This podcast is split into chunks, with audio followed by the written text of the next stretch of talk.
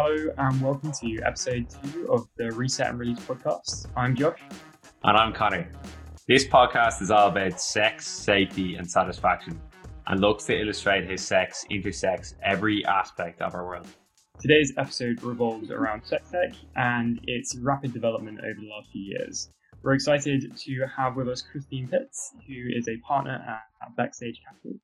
We have loads of questions to ask you, but before we start, would you give, us a quick intro about yourself and about Backstage Capital? Sure thing. So my name is Christy Pitts. I'm a general partner at a venture capital firm called Backstage Capital. I live in the Bay Area in California, and Backstage is a remote team. We've been a remote team since 2015. So um, it's not a new thing in COVID. And so we're based all throughout the US and we've actually have had an office in London previously when we ran an in-person accelerator in London in 2019. So uh, Backstage is a bit of a unique venture capital firm in that our thesis is very founder based and specifically we invest in companies based on founder demographics. So we invest in companies that are led by women, people of color, and LGBTQ founders.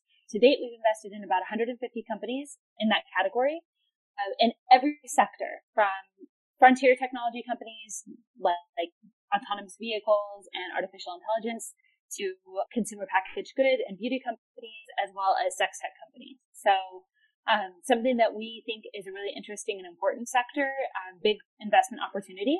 And so we're actively looking at health tech and sex tech companies for investment, and it's an important part of our portfolio. I guess all of us have had experiences of people who are naturally talented and maybe haven't had the leg up that other people have had. And I think VCs at times across the world have maybe not looked deep enough into the talent pool of people across different demographics. And obviously Backstage Capital have looked to have that as their, their main investment route but why do you think there's such a significant gap in terms of founders that are invested in?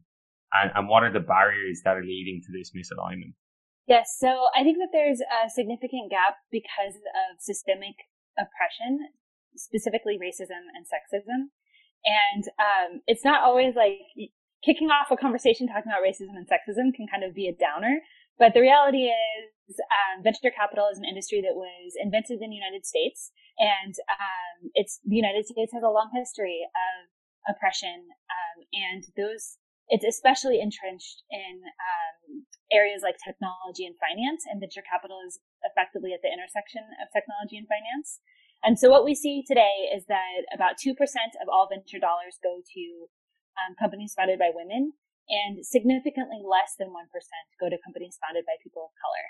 And so um, it is a real challenge, and oftentimes it's painted in the light of, um, you know, investing in companies led by underrepresented founders is some kind of charity work or it's some kind of like empowerment, like we're we're leveling the playing field kind of work. But in reality, um, half of the population is women, and um, globally, the majority of the population are people of color the business opportunity is huge. And then when you think about the fact, like when you look at um, demographic shifts when it comes to economics and things of that nature, then you really understand that there's no rational, logical reason for the lack of funding going to these groups, um, but that it's the result of historic systemic oppression that continues under the guise of things like pattern matching and warm intros and networks and things of that nature. And so we can come in and say no more warm intros. Anybody who wants investment can apply through our website online. No introduction required. Uh, backstagecapital.com slash apply. I'll just put a plug in there. um, and it can be, you know, at the end of the day, we all want to live in an inclusive future where products are built uh, with everyone in mind and not just one archetype in mind. And there's a huge business opportunity huge financial opportunity to participate in that upside in the future. And so that's what we're doing at Backstage. Obviously, as fund, you are uh, sector agnostic, mm-hmm. and so have invested in a wide variety of sectors. Sex tech being the one that we want to focus on. Mm-hmm. Um, in this area, you've uh, previously invested in O School and Lorals. Mm-hmm. Um, it'd be great if you could tell us a little bit about them and the journeys and challenges they've faced so far. Sure. So let's start with Lorals. Um, Lorals is a company that provides um, a panty that women or um, people identifying as women can wear and this is uh, made out of condom grade latex. And effectively, the goal of the Lorals product is that a woman would never turn down oral sex um, if she was interested in it. And right now, women do turn down oral sex for a variety of reasons. Um, could be health reasons, like potentially they're worried about infection. It could be that uh, maybe they're a trauma survivor, and so that level of intimacy without some kind of physical barrier is um, traumatic for them. It could be that they went to the gym earlier in the day, and so they're not feeling their freshest, so they might be interested, but they're like, oh, I can't go forward with this. And so Lorals really exists to to solve that problem. And what's interesting about this is that um, while there are many products for men similar to Lorals, most commonly like condom, right, which has been around for a long time, is widely available in many different variations, colors, flavors, um, anything you can imagine. There really hasn't been any innovation when it comes to women's oral sex. Um, specifically, the current option out there, if you before Lorals was invented and brought to market, was a product called the Dental Dam. And I actually like had heard about this as uh, this dental dam thing. Um, I think when I was like reading a book, I considered to be vintage. I was like, oh yeah, this um this character in this book had a dental dam. I had to like go look it up, and I was like, oh, that thing looks like it's from the prehistoric ages. And then when I met Melanie, who's the founder of Lorals, I asked her about her competition, and she said a dental dam, and I was like, is that the same dental dam that has been around for decades? She said, yes. And I didn't know what it was. So I Googled it. I highly advise not Googling a dental dam unless you're curious. But it's. I think we'll both be after this. Uh, I, you know, we need to. We need to know now. Okay. All right. How about I change my stance here? Okay. Google the dental dam and then imagine that you're with a lady friend and she's like, in order for us to proceed with oral sex, I'd like you to use this called the dental dam. You'll be like, mm, okay. womp, womp, womp. We're, we're going to be exchanging some interesting emails after So Melanie um, fixed that with the Lorals. It's essentially her product is just like a panty. Um, women can wear it, they can feel sexy, they can participate in intimacy with their partners, and um, they, this product exists to help close the orgasm gap. So really loved this product and Melanie's um, devotion to bringing it to the market.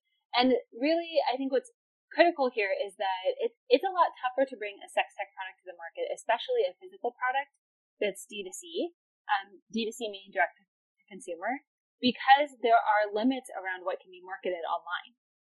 And so um, Melanie has run into that with Lorals, into some of these marketing um, areas, but I'm happy to say that she has overcome these issues and she's doing well with the product. And um, I think a big reason for that is because her customers really love the product. And once they've used it, they buy it again and, and they tell their friends about it. And that, as an investor, that's something that we always like to see with any of our companies. Yeah.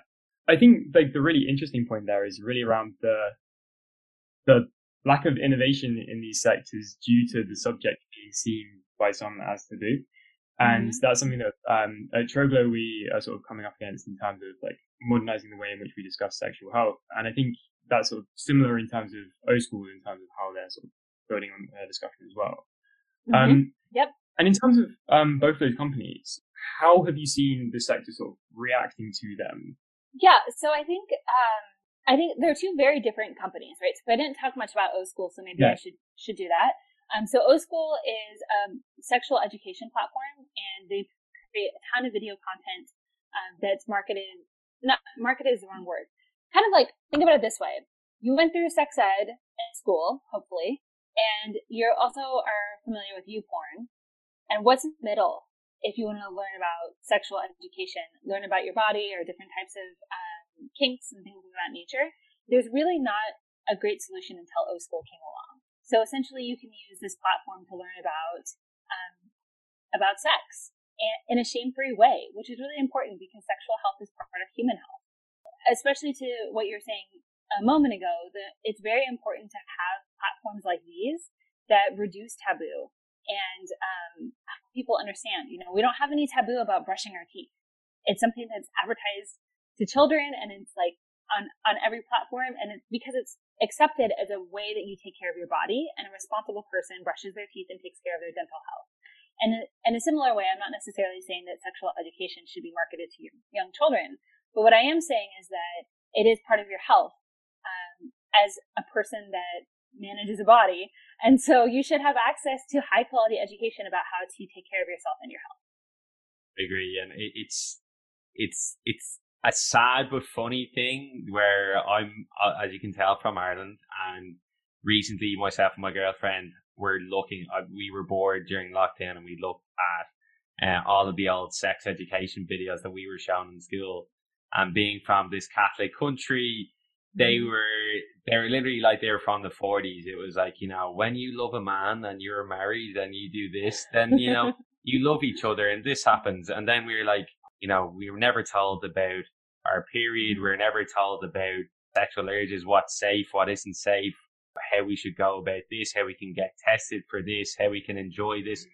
And obviously, there's limits to what you should be taught in school, but it's so great that there's companies out there and similar to like Troglow, similar to O School, who are hopefully going to bridge that gap because there is a significant gap.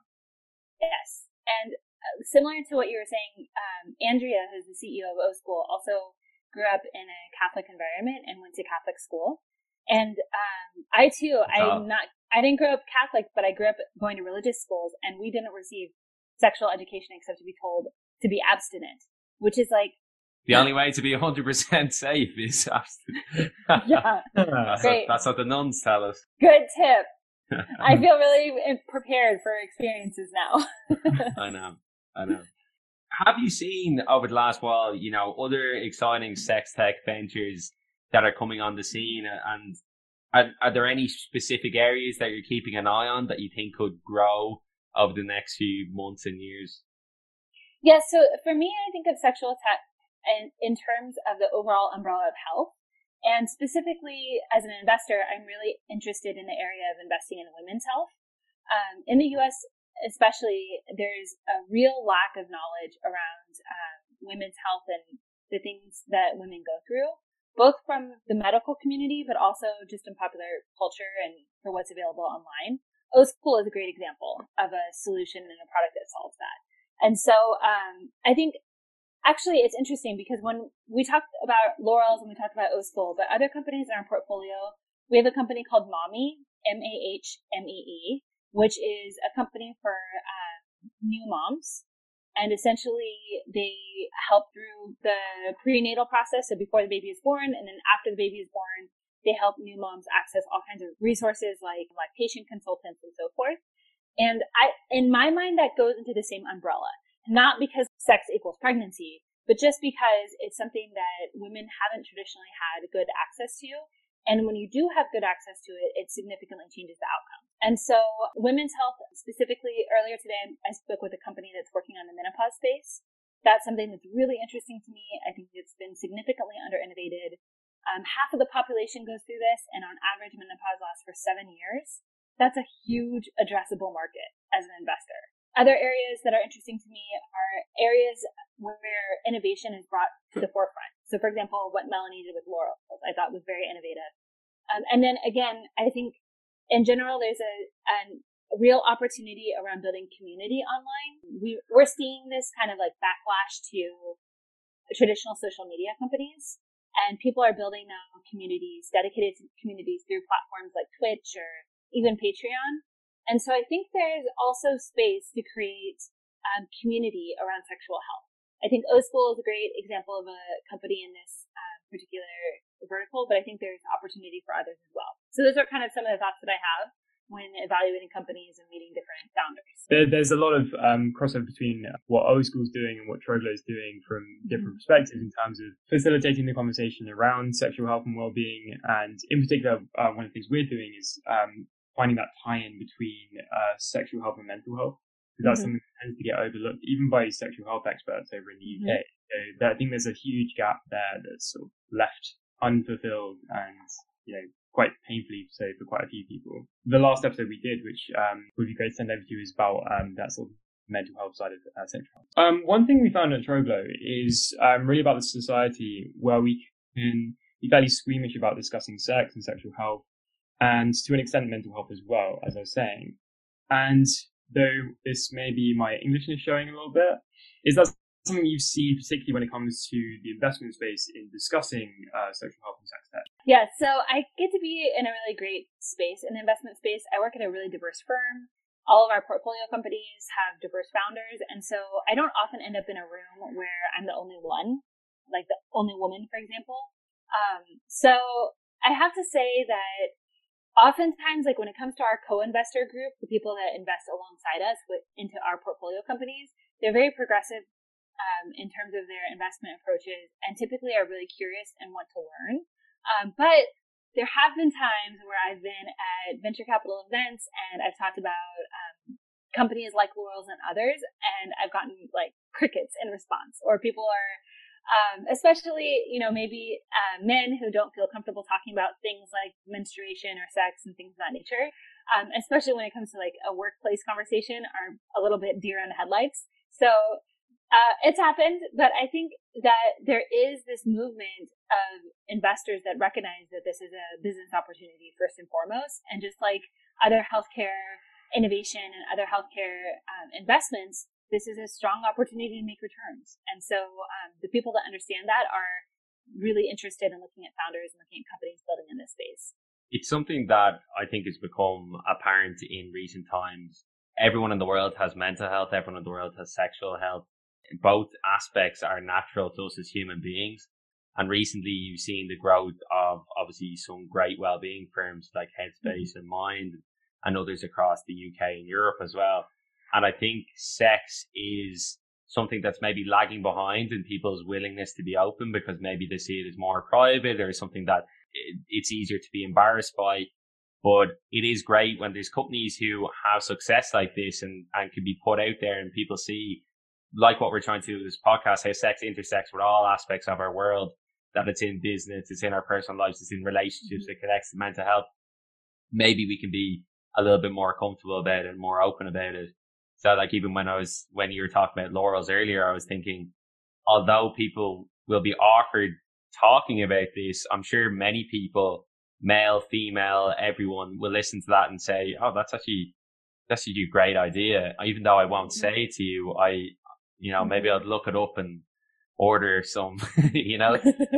but hopefully we'll yeah. get to a stage where people will, will be able to say, "Oh, guys, look at Lorals." Oh, yeah, Loral. I know Lorals. Everyone knows Lorals. Yeah.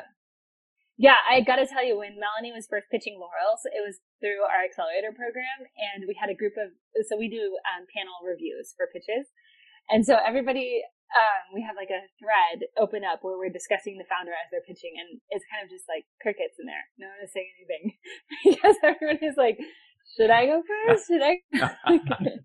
but um, actually, it was really great because all of us were in agreement that Melanie would be a strong fit for our portfolio, and um, we've been so proud to have Melanie and to have Andrea from O School in the uh, portfolio and to support this kind of innovation because it's important and because like before it's a big business opportunity. You can go to, to the drugstore and you can purchase all different types of condoms or even um, personal lubricants and things of that nature. And, you know, that shelf hasn't seen a lot of new products and it's, and new products should be created for that shelf. So I think that there's a real opportunity here. Do you see startups and VCs then playing a larger role as we go on in this space of sexual and mental health and driving on the conversation with the wider public? I think so. I think there's a couple of pieces here. I think that as founders like Andrea and Melody continue to build and they have um, large exits and large fundraisers, it will raise awareness around the opportunity in sex tech. And then there's stories like, for example, everyone knows who Hugh Hefner is, right? Like, how yeah. did he get rich? He founded Playboy, right? so like, yeah. he, like we think of him as a business titan. Um, and and you know he really espoused this lifestyle. He was um, progressive in many ways on that front, um, and maybe regressive in other. And so I think that there is room for um, these stories to be told, and I think that it's going to be the founders that are building in the startup space that probably will will reach the widest audiences first. Agreed. And also, at least we have shows like Grace and Frankie that are leading the way in, in this category as well.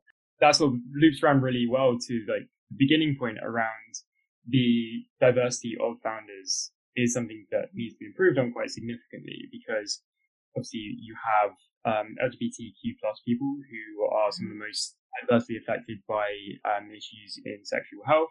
You have women who are not seeing innovative um, sexual health and wellness products. And so it ties back around to the more VCs, the more accelerator programs can bring in founders that don't look like the norm, the more innovation you'll see in these areas, I guess. Yeah, exactly. I mean, it's been pretty well proven that innovation comes from diverse thought and diverse teams. And so if you don't bring somebody new into the room, then you can't expect to see anything different than what's been done before. Yeah, very, very well said. Okay, so Christy, the time has flown by and it's been amazing chatting to you. And so I really appreciate you coming on. But just as we're getting to the end of the podcast, it would be great to ask an open question. And if any listeners had a single takeaway from this, what would you hope that would be from this recording? I think if anyone is listening to this, it's probably because they're following your podcast in general or they're interested in sex tech or sexual well being. And so I guess the only takeaway I would have is that interest and curiosity is valid and um, it represents something that's bigger than just any one person. Now with advances that we have in technology and in business, like these interests can be validated with product and with different offerings. And so, you know, there are people out there like me that are looking forward to taking advantage of those trends and those opportunities. So if I could be a little selfish again, I would say if you're a founder building this space, we want to talk to you. So you could reach us at backstagecapital.com. And if you're not a founder, but you're a user or you're interested in it, cool. Like that's a great thing. And um, I'm glad that you found this podcast and I hope that it was interesting for you. Christy, thank you so much for joining us today.